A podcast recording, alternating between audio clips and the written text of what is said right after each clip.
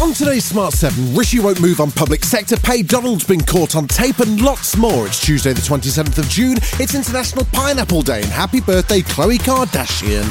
The Smart 7. It's news, but not the news.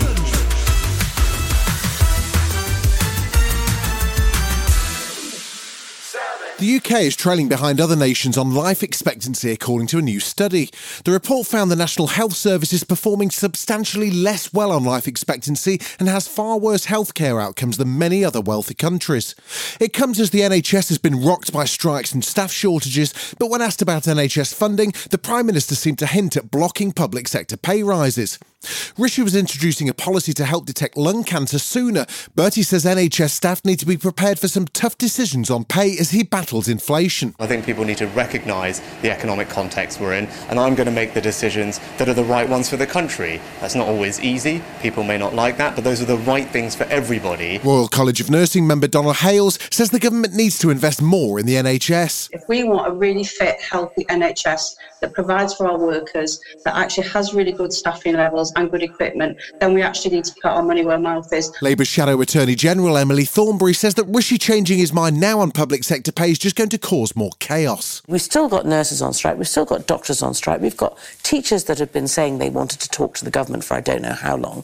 And now we have the government vacillating between are we going to pay attention to the pay review body or aren't we going to pay attention to the pay review body? I mean, this isn't a way to run a country.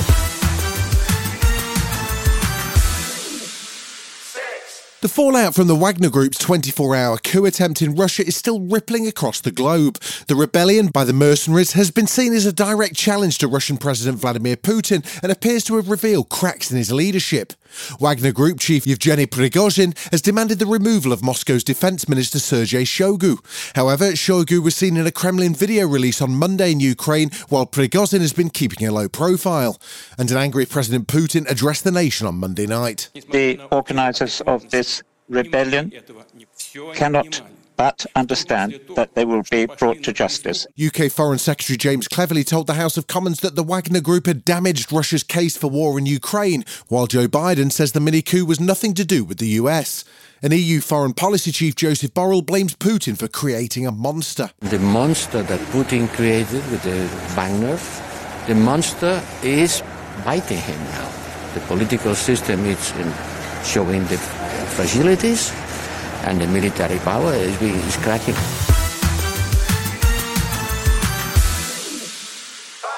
Prince William has launched a campaign which aims to end homelessness. The future King of Britain has set his sights on making rough sleeping, sofa surfing, and other forms of temporary accommodation a thing of the past. He spoke as he launched his new initiative, Homewards, at a Lambeth organisation supporting local residents with mental health issues. He credited his mother, Princess Diana, for his personal connection to the issue. I first visited a homelessness shelter when I was 11 with my mother. The visits we made together left a deep and lasting impression. Through these visits, I have seen firsthand the breadth and complexities of homelessness. The homeless charity shelter's chief exec Polly Neate says ending homelessness can be done, but it's not a task to be taken lightly. It is achievable. It's not going to be easy. And, you know, what we've found at Shelter in our work is it does take all agencies in a local area to come together to solve this problem. But it does also take some government action, and we can't ignore that. CNN has managed to get its hands on leaked tapes of Donald Trump talking about classified material. The audio, part of the special counsel's evidence, is from an interview with the authors of a Mark Meadows biography and sees Trump displaying a plan to attack Iran prepared by General Mark Milley. Isn't it amazing? I have a big pile of papers. This thing just came up. Look. This was him. They presented me this. This is off the record, but they presented me this. Trump's argued he didn't have the document and that he was just speaking about it, but it's clear from the recording that he knows it's classified and that he shouldn't have it. The only question now is where did the leak come from? Except it is like highly confidential, yeah. secret. this is secret information. But look, look at this.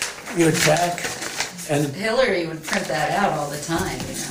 She'd send, it, no, she'd send it to Yeah. Anthony Weiner, Yeah, yeah. the pervert. Still to come on the Smart 7, Man City bid farewell to a hero and the Witcher is on his way. Right after this. Life is full of awesome what ifs, and some not so much, like unexpected medical costs. That's why United Healthcare provides Health Protector Guard fixed indemnity insurance plans to supplement your primary plan and help manage out of pocket costs. Learn more at uhone.com. Welcome back. The transfer window is in full swing as the Premier League's clubs jostle for reinforcements for next season. But the window's also seen quite a few departures, with Man City bidding farewell to their treble winning captain Ilkay Gundogan. He's headed to Barcelona on a free transfer, and City boss Pep Guardiola says he'll definitely be missed. He's so important player. And humanity and, uh, and leading with silence, and we have to talk, everybody listen. And this is so important. I love him. I adore him. I'm married, but I adore him.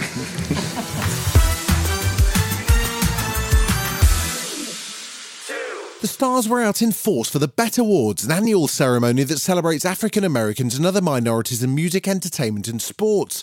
But one man stole the show, and that was American rapper Busta Rhymes, who won the Lifetime Achievement Award. He's a producer, actor, and rapper, and he's well known for his dynamic lyrics and super fast delivery. But when it came to the big award, even the fastest spitting man in the biz got all choked up. I just am grateful that the blessing that has been bestowed upon me and this gift and this fire that continues to burn as a passion in my soul that allows me to get in any situation from the stage to collabing with whoever and making sure that I am far from the weak link because I enjoy walking away from a situation saying, I bust ass.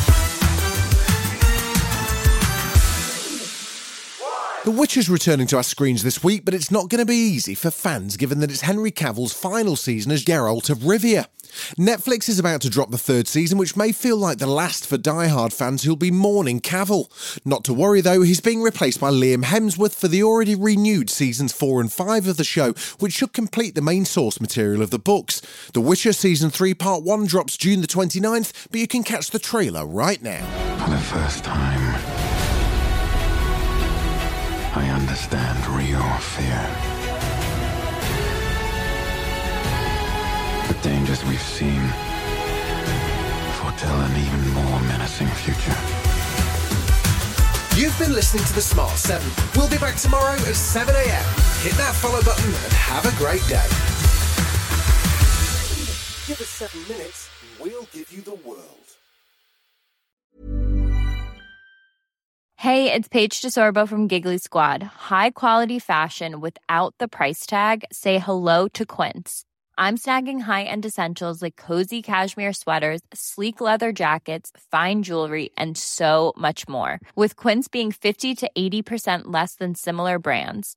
And they partner with factories that prioritize safe, ethical, and responsible manufacturing. I love that. Luxury quality within reach. Go to quince.com slash style to get free shipping and 365 day returns on your next order. Quince.com slash style.